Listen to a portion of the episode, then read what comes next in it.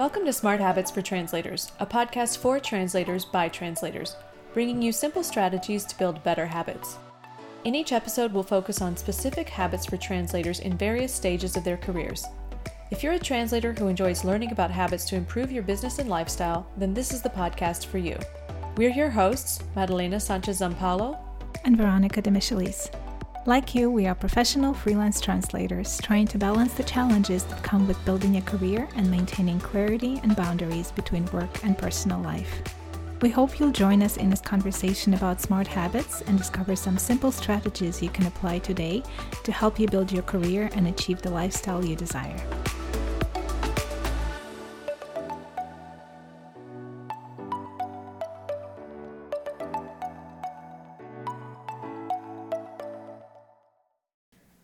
Smart Habits for Translators. This is episode 76. December is certainly a busy season for most of us, with so much work to wrap up before the holidays and so many personal and family commitments and activities. It's also a time when we reflect on the accomplishments we made this year and what goals we'd like to set for the coming year. If one of your objectives next year is to take a certification exam or translation test, we think you'll find this episode useful. Yes, several listeners asked us for tips on preparing for exams and tests, so we're happy to share our experiences and advice on this topic. Um, and stay tuned until the end of the episode for some bonus advice from many of our colleagues.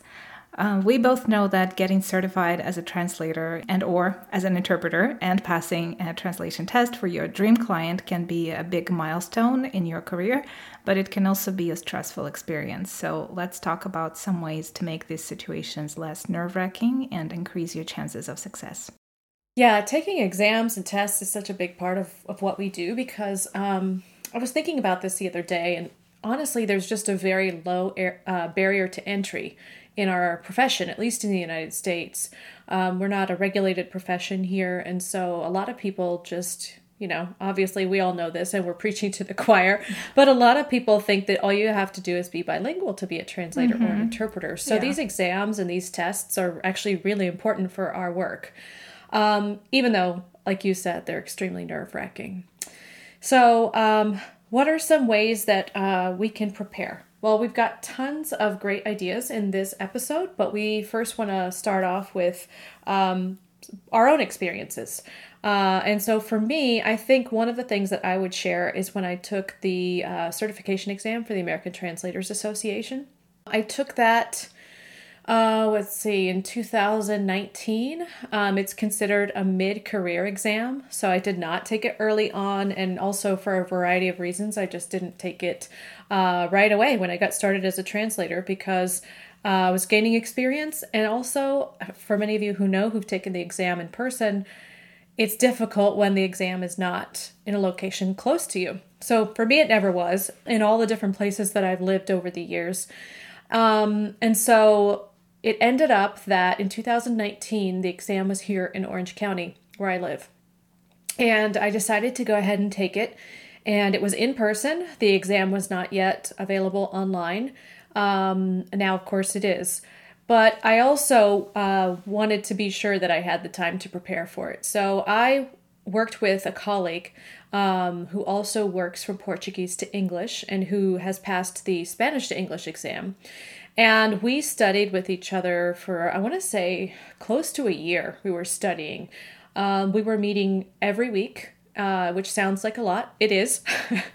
and we were um, translating texts that we found um, you know, online, mostly from news sources, especially, I forget the name of the website now, but there was a website from Brazil that we used quite a bit that had wonderful uh, informational articles on different topics, lots of different interesting topics, and mm-hmm. mostly current events.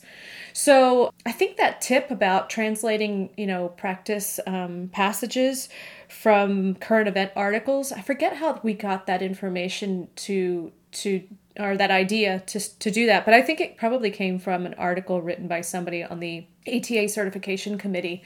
Um, and so we did that, and we would each translate the text, and then we would trade it, and we would sort of not grade it for each other, but we would uh, revise it for each other. Mm. Um, and then we would get together and talk about why we made the changes that we did. It was actually one of the most beneficial things I think I've done in ever for my career, um, and not just to study for the exam, but in general to have somebody who could be sort of like your revising buddy or Yes. you know have like a revising group that you maybe practice with generally speaking just to keep improving. I, I it was one of the best things really and i can't you know say enough about it. It really was helpful. Um, and then the other thing that i did for sure is i took all of the practice exams that were available for my language pair and i want to say it was like 3 passages three exams um, so the way that the American Translators Association does it is that they retire old passages of the exam and then they use those as practice exams which you can purchase and take. And I know a lot of people choose not to take the practice exams, but honestly, that is one of the best ways to know how you're doing um, and to get that graded. And so make sure if you if you buy one and you take it, you turn it in and see how you're doing because it really is um, challenging and it really does mirror how the passages on the exam will be as far as length and um, level of difficulty and so on. So that was my experience with the ATA exam um, and the strategies that I used. Um, and then, of course, since I've had it, I've been able to translate, um, you know, vital documents for a lot of individuals looking to either get married or um, get certain information that they need translated for immigration purposes and things like that. That's been a big thing that has happened since then.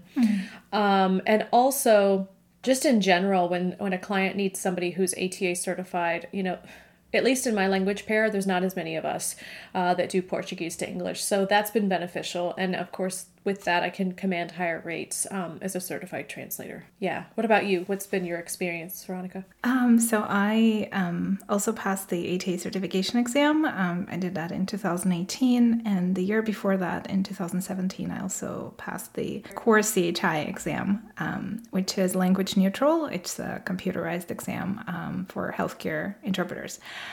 So I ever since I took the leap and um, quit my corporate job and became a freelance translator, it was really important for me to um, just for my own kind of any feelings of self doubt or imposter syndrome I felt at the time because I was switching careers after working for 18 years in, an, in another field. Um, I felt like I had to, for my own sake, pass the certification exam both as an interpreter and a translator um, so I could feel more confident and um, really feel like I started my business on the right foot. Um, so I did that, and uh, it was a really interesting experience. Uh, both of these exams, I feel like the preparation was really, really key for both of them. So for the CoreCHI exam, I studied on my own. Um, what helped me at the time was to set the date. So I booked the date and the time of my exam. Um, you have to take it at, at a testing location. So I booked a, I booked a location uh, here in Houston, and I knew exactly the date I would take it, and I gave myself half a year to prepare, which is probably not necessary, but I did that because I had uh, a young child at the time.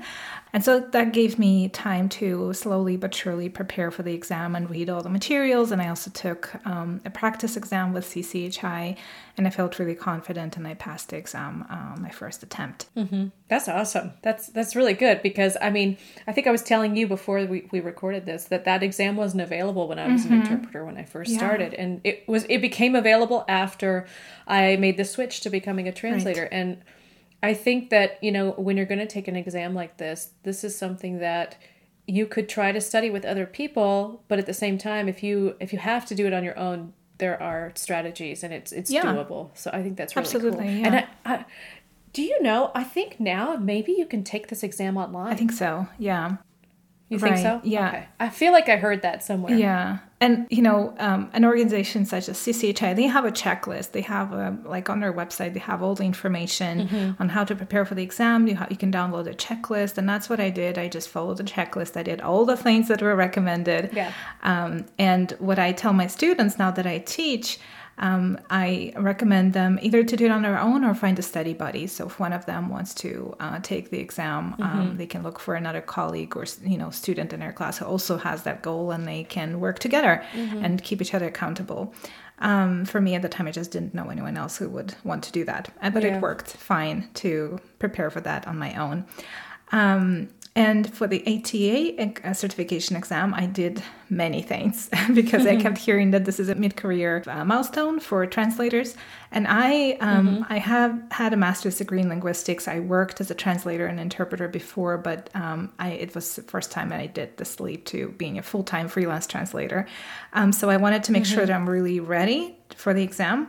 So I joined the um, ATA Slavic Language Division practice group. Um, it's a group that uh, meets online through Slack and uh, it still uh, functions. Uh, and I even uh, wow. stayed in the group after I passed the exam because it's just a really great way to practice your skills and get feedback and help other people with feedback. So, just like you mm-hmm. said, it's a mm-hmm. really good thing to do to keep up with your professional skills. Uh, what we did there is we uh, had you know volunteers among us who were running the group they would find passages um, online that would kind of feel have the same feel as the passage you would get on the on the actual test.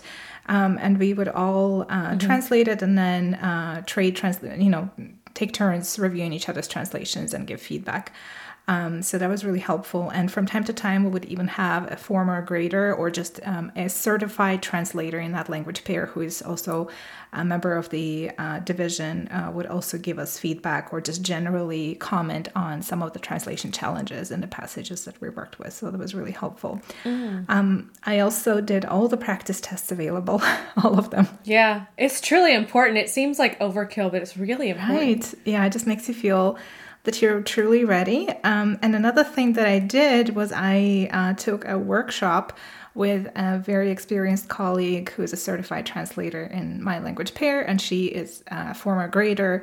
Um, so she has her own training company, and she organized a workshop for inter Russian translators um, that wasn't necessarily uh, targeting, you know, prepare, preparing for the exam, but it was just in general working uh, with um, grammar, style, punctuation, and all that. So that was really, really helpful. It was a small group, and uh, we both got feedback from her and uh, also gave feedback to each other. So I feel like mm-hmm. all of these strategies really helped me prepare. Um, and uh, I did the same thing with the ATA certification exam. I booked the date in advance. I want to say also about half a year in advance, and that gave me time to prepare. Um, and um, I felt really ready uh, when it came to the exam date. Um, I passed the exam on my first attempt and um, told all of my existing clients right away. Many of them were like, "Oh, that's wonderful," and I really did. I felt like I was able to raise my rates. I started getting uh, more interesting assignments, and uh, with newer clients. I felt that mm, in many cases, when they uh, knew, you know, when they learned that I was a certified translator, they waived the test, the practice test requirement or translation test. Oh, interesting. Yeah. yeah. So I didn't have to do it all the time, um, which was the case before. Mm-hmm. So yeah, I was really, I'm really happy that I did that, um, and I'm happy with the way I prepared for it. cool. Um, so I think uh, what is important uh, to keep in mind and do when you um, um, get ready for an exam is to learn as much as possible about the exam setting. Um, to uh, learn whether the exam is in person or online um, and how exactly it all takes place so you can mentally prepare for the exam experience and uh, also think through what you will need to have with you or close by, uh, any resources that you can use and whether they're allowed uh, during the exam, um, and also some strategies for handling things that can make you feel nervous or be distracting for you.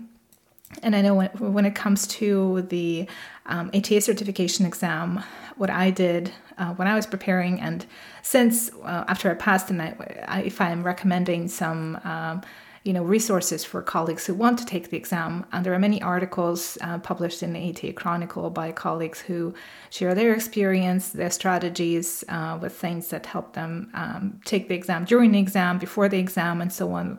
Practical things uh, things that have to do with um, the actual translation skills and so on. And mm-hmm. even sim- simple things like, you know, as I mentioned, resources. Are you sure that the online resources that you are used to using uh, at home when you are translating that are actually allowed during an exam? Um, um, are you okay if you're taking an exam uh, in person? Are you okay with other people working next to you nearby, or will you find it distracting? Um, how will you respond to you know if you're taking an exam online from your home will you be okay with the fact that there's um, someone um, monitoring your performance and making sure that you're not uh, cheating on the exam um, and things like that just realizing you know what all takes place how it's happening so that you are less nervous and more prepared for the actual um, mm-hmm. day you're taking the exam what about you, Madalena? What tips do you have for exam day? Yeah, so I don't know. I mean, now it's funny because with so many exams being available to take online or from your home mm-hmm. office, maybe this is a little bit different, but I think some things probably still carry over. Um, for me, personally, when I took the exam, I wanted to make sure that I was very familiar with the list of the uh, resources that I was allowed to use and made sure that I knew which resources I was not allowed to use on the exam because there is a list, as you said. Mm-hmm. Um, but also, I, I made sure that I was familiar with the ones that were allowed. So even if I didn't regularly use them in my work, I think it's important to be familiar with the ones that are allowed on the exam and actually use them before you get to the exam regularly. You know, uh, try to make. Yeah um, a habit of knowing exactly how the tool works because not every tool is the same. So once you get mm-hmm. to the exam, you don't want to be fumbling around, uh, especially because these exams are timed, you know, trying to figure out. I don't know the way their search function works. I don't know what, but you know something like that. You really want to make yeah. sure that you're you're uh, up to speed on the tool. Mm-hmm. Um, another thing that um, was a little nerve wracking for me is that um, at least the ATA exam, you can't use Microsoft Word. I think it's something mm. like you have to use like Notepad or whatever is yes. on your computer, like the True. the plain text, like whatever that's yes. called, um, you know, simple WordPad. kind of WordPad, yeah, like processor. Yeah. That was a little bit strange, and I I knew that ahead of time, so I did practice using that, um, yes. you know, with some passages I was translating because it's not the same as working in mm. a Word or whatever you work in normally. Absolutely. I mean, it just is not the same. so, yeah. um, and the way that I work when I translate is if I want to go back to a term or, or a phrase and I know that I want to go back to it, I try to highlight it, right? You know, I, I, I give mm-hmm. myself, like, I have my own set of, of, um, like color coordinated type of things that I use for highlighting but you can't do that with these and so it sounds really kind of silly and simple but you you mm-hmm. have to mm-hmm. come up with another way to flag something you want to go back to and not lose time yes. so yeah. i forget exactly what i did but it was something along the lines of using all caps or bold or something like that i guess because it's such a simple tool there's really not much you could do with it um, yeah. and then what else oh i made sure to bring um, earplugs as well, uh, just because with so many people in the same room typing, it can be very distracting, like you said. Yeah. Um, of course, if you take it from home, that's a little different. But you know, you might have distractions at home that that are different, and you need to sort of determine, you know, what could possibly be distracting for you. Um, maybe you need to put a note on your front door that s- tells people delivering packages to just leave it at the door and not ring the bell like those kinds of things you know? Yeah. Um, that could be very distracting. Like there's there's ways to prepare for this scenario that i think we should all be thinking about ahead of time. You can't you certainly can't block out every little thing that could possibly happen, but you can prepare enough to think about, you know, what could happen that could be distracting or what might happen that might yeah. be a problem and try to um, you know, mitigate those things beforehand as much as possible.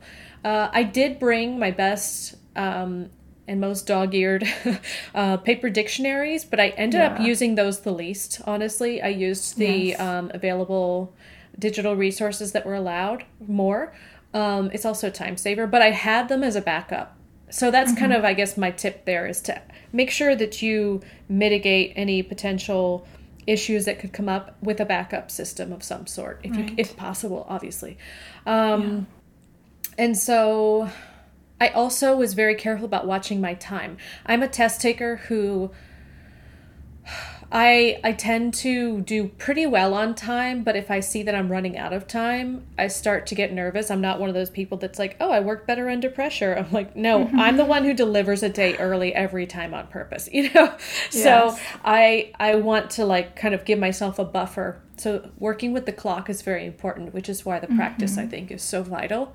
Um, so just being aware of all these different factors and limitations is something that you, you just can't over prepare for, I think. Um, mm-hmm. It's one of those situations where you feel like you don't get this chance very often, so you really have to take full advantage of it. And being prepared is really half the battle of all of these exams, right. in my opinion.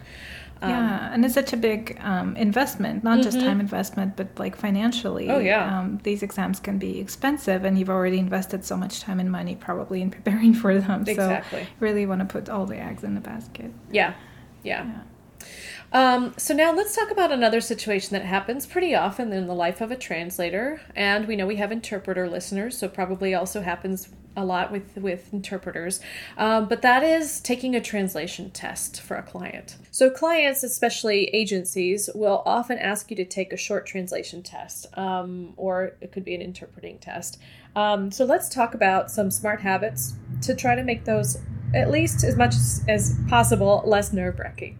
For me i think one of the things that i think about when it comes to a translation test uh, for a client is that you don't have anything to lose, you only have something to gain.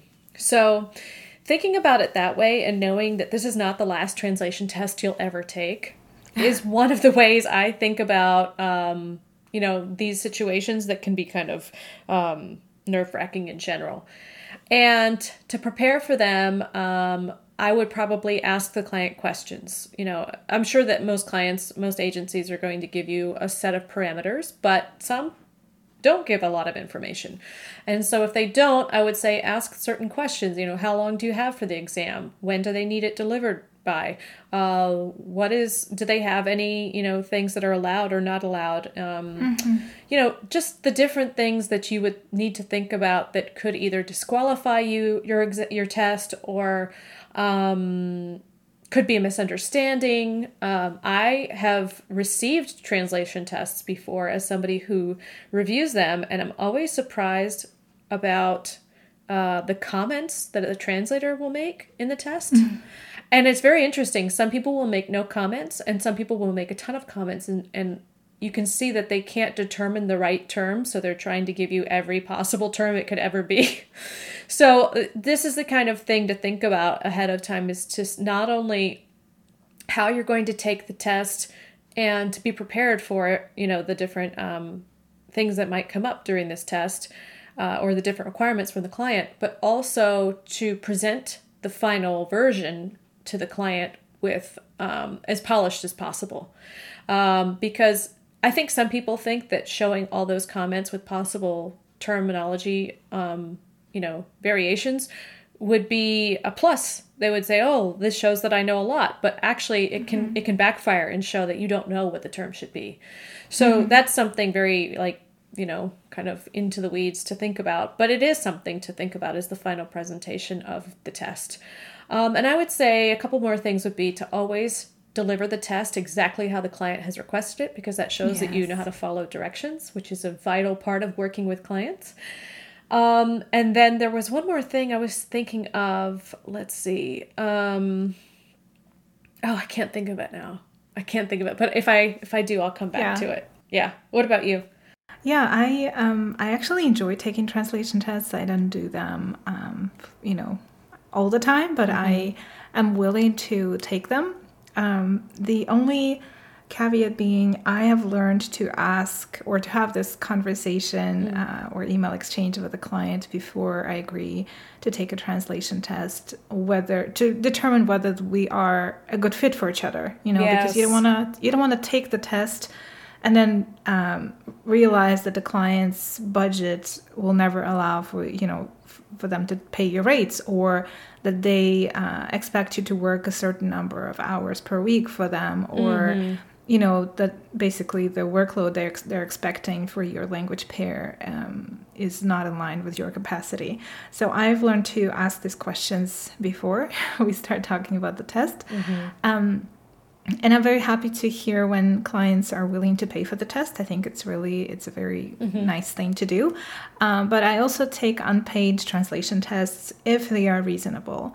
I have seen some requests uh, or invitations to take a test that would require hours of my time, mm-hmm. and I think that's um, not very reasonable for right. like a vague promise of maybe working together in the future. Um, but I am willing to um, to take a test that is reasonable, mm-hmm. Um, say 250 to 350 words or something yeah. along those lines. Mm-hmm.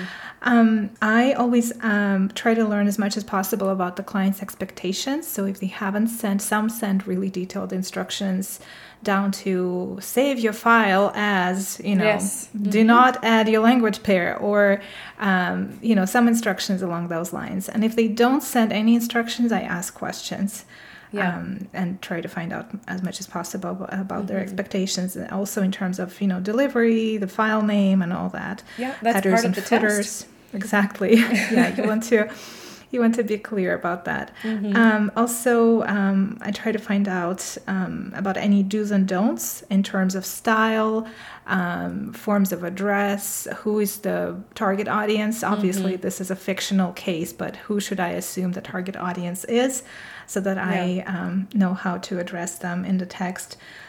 Um, I do sometimes add comments, but I'm very I'm hesitant to add comments to the test unless it's absolutely necessary.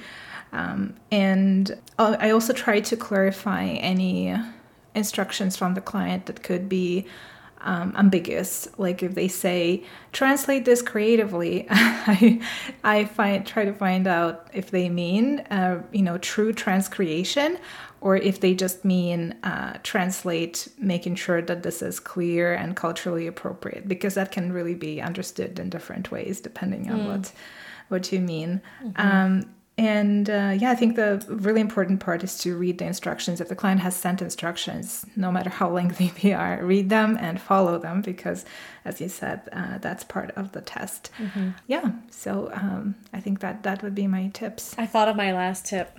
yeah. So my last tip was um, to make sure when you schedule the exam to not schedule it during a time when you have like a lot of projects due for other clients yeah.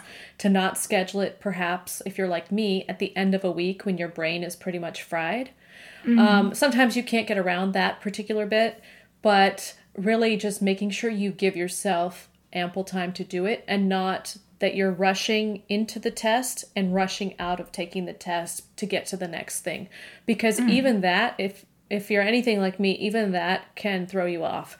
So to really be having focus time and to put it on your calendar as if it were a client meeting like it's extremely important. So mm-hmm. making sure that you don't um, overbook yourself and also book it if you can at a time when your mind is most fresh. Yeah. Yeah. That's that's really important. Mm-hmm. um, all right. So to wrap up let's share our top tip for preparing for an exam or a test I think for me that would be two different things really. For for a translation or interpreting exam, I would say really talk to your colleagues, or um, if you don't have anyone in your immediate network, ask around, see if anyone knows someone who has taken that exam in the past. Mm-hmm. Um, see if you could ask them a couple of questions. Uh, maybe invite them for coffee if you're if you're able to meet them in person and um, ask the questions uh, about the exam to feel better prepared. And when it comes to a translation test. Um, check the company's online presence, visit their website, um, see if they have some translated materials already, and ask them if they're happy about them. You know, sometimes when they send you some, um, tra- you know, translation test that is related to their own products, mm-hmm. that happens often in localization. Uh, they may not be happy with their current localization provider, or they are, or on the contrary, they're trying to find someone whose style is very similar.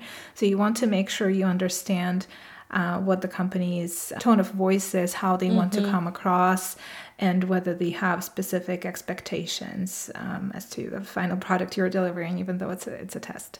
Um, so, what about you, Madalena? Yeah, that's a really good tip.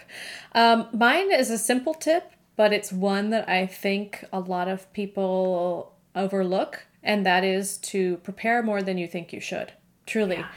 And you know a lot of us have been doing this a long time and so we think oh another translation test or oh you know uh, i don't need to do all of this stuff on this checklist to take this certification exam i know a lot of very seasoned professional translators and interpreters who've taken a certification exam and failed it the first time or 1st mm-hmm. and second time it is not unusual to fail an exam due to a variety of reasons so yeah. i would say prepare more than you think you should and even then it's possible you may not pass and that but that doesn't mean that you should just blow it off and never take it mm-hmm. again you know?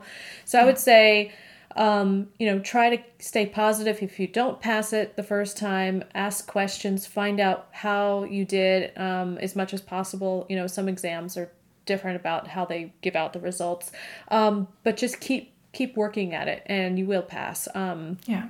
and and i think that that's something to keep in mind is that you can never be too prepared for these things and you know also don't feel bad when there are plenty of really wonderful professionals out there who sometimes don't pass these things too mm-hmm. so yeah. that's what i would say um, and finally, if you're thinking about, you know, what you might do in general to uh, check to see if a client is right for you before you take their translation test, uh, you might think about talking to other translators, like Veronika said, who maybe have worked for them before. Uh, you could check some of the online job boards that talk about, you know, where people can rate different customers and see how, you know, like what their what their rating is as far as do mm-hmm. they pay on time and things like that. But also, um, you could just you know sit down and have a frank discussion with them um, and i think that that's worth even a few minutes of everybody's time to make sure you're both on the same page before you take the test.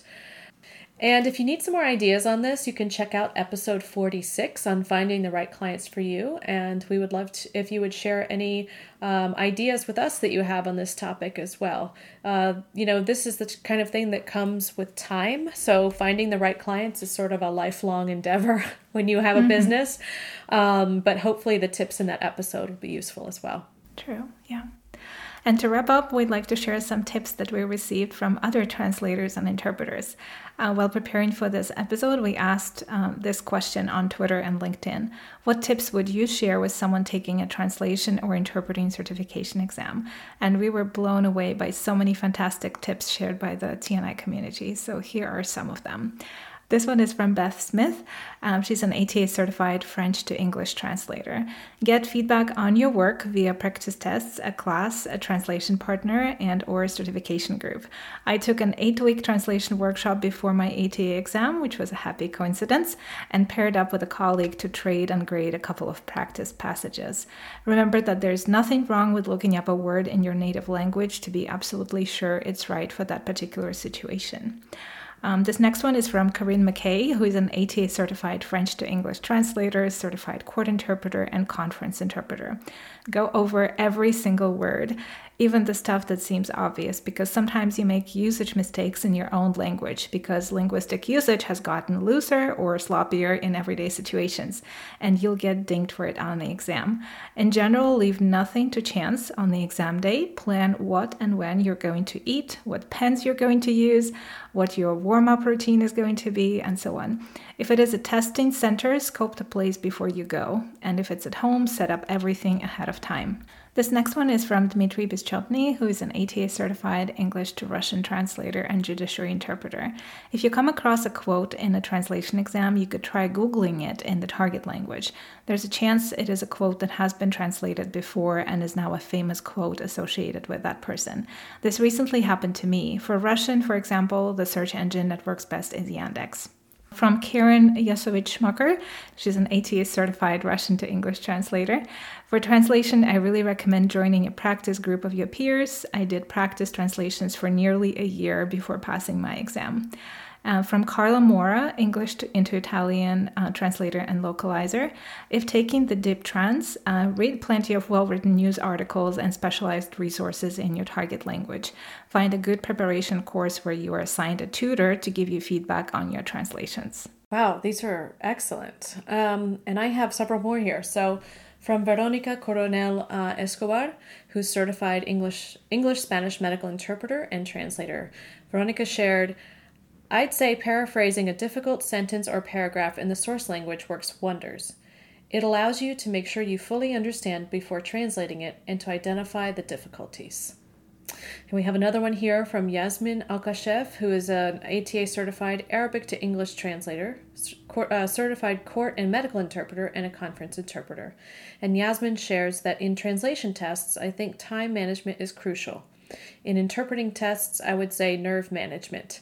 Both can be developed with practice and the correct mindset. I love that tip too. Um, from Agustina Gonzalez Grucci, who is ATA certified in English into Spanish. She said, I took the ATA certification exam this year online and passed. For this exam, I think a good tip is to take the practice test and then look at all the information on the website. I read all the articles and then included the most help- useful tips in a Word document to have on hand.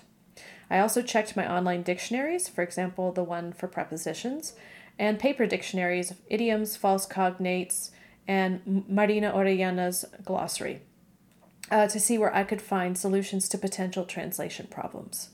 I examined each of the online resources allowed by the ATA, and for months I tried to use them as a reference in my daily work. I tried to get out of my comfort zone and practice with more journalistic texts, which I am not used to translating. I tried to translate one or two texts a week for the three months prior to the exam, and then I went back to my review uh, to review my versions with a critical eye. I also tried to read as much as I could in my target language. And this next one is from Kenneth McCarrow, who is ATA certified German to English. And he said, I would say know how you're going to approach the workflow. I would first read the instructions, read the text from start to finish, read the instructions again, go back to the first text, and translate to produce a first draft. Keeping an eye on time, notice what comes easily and what you will want to come back to. I use subconscious processing to my advantage all the time. Reading the text through allows my brain to start pre translating it subconsciously. It's the same with challenging terms and phrasings. Come back to these at the end. And remember to give yourself time to review. If you can, close your eyes for five minutes before reviewing your translation. It will be worth it, even and especially during a test. And then there's one more here from Jennifer Richmond, who's a translator from English, Danish, Swedish, and Norwegian to German. And Jennifer said that definitely ask somebody who took the exam in the past about what to expect and maybe get a hold of some old exams. If not familiar with the location, go there early and, if possible, even the day before. Wow, those are really good. Um, and we have um, some more for interpreting exams. Um, specifically. So this one is from Corinne McKay again. Uh, most people fail because they simply don't prepare enough. Uh, for example, for the Colorado court interpreter exam, um, I did 400 hours of direct prep and at least that much working on my spoken French. From Jason Knapp, certified English, uh, Spanish court medical interpreter and conference interpreter, and ATA certified Spanish to English translator. My advice is number one, learn all you can about the exam you're taking and focusing on mastering the performance elements they're looking for. Number two, don't get too hung up on terminology. And three, be consistent with your practice routine. Number three is key. Um, and then from Judy Jenner, who's a certified judicial and conference interpreter from German and Spanish into English.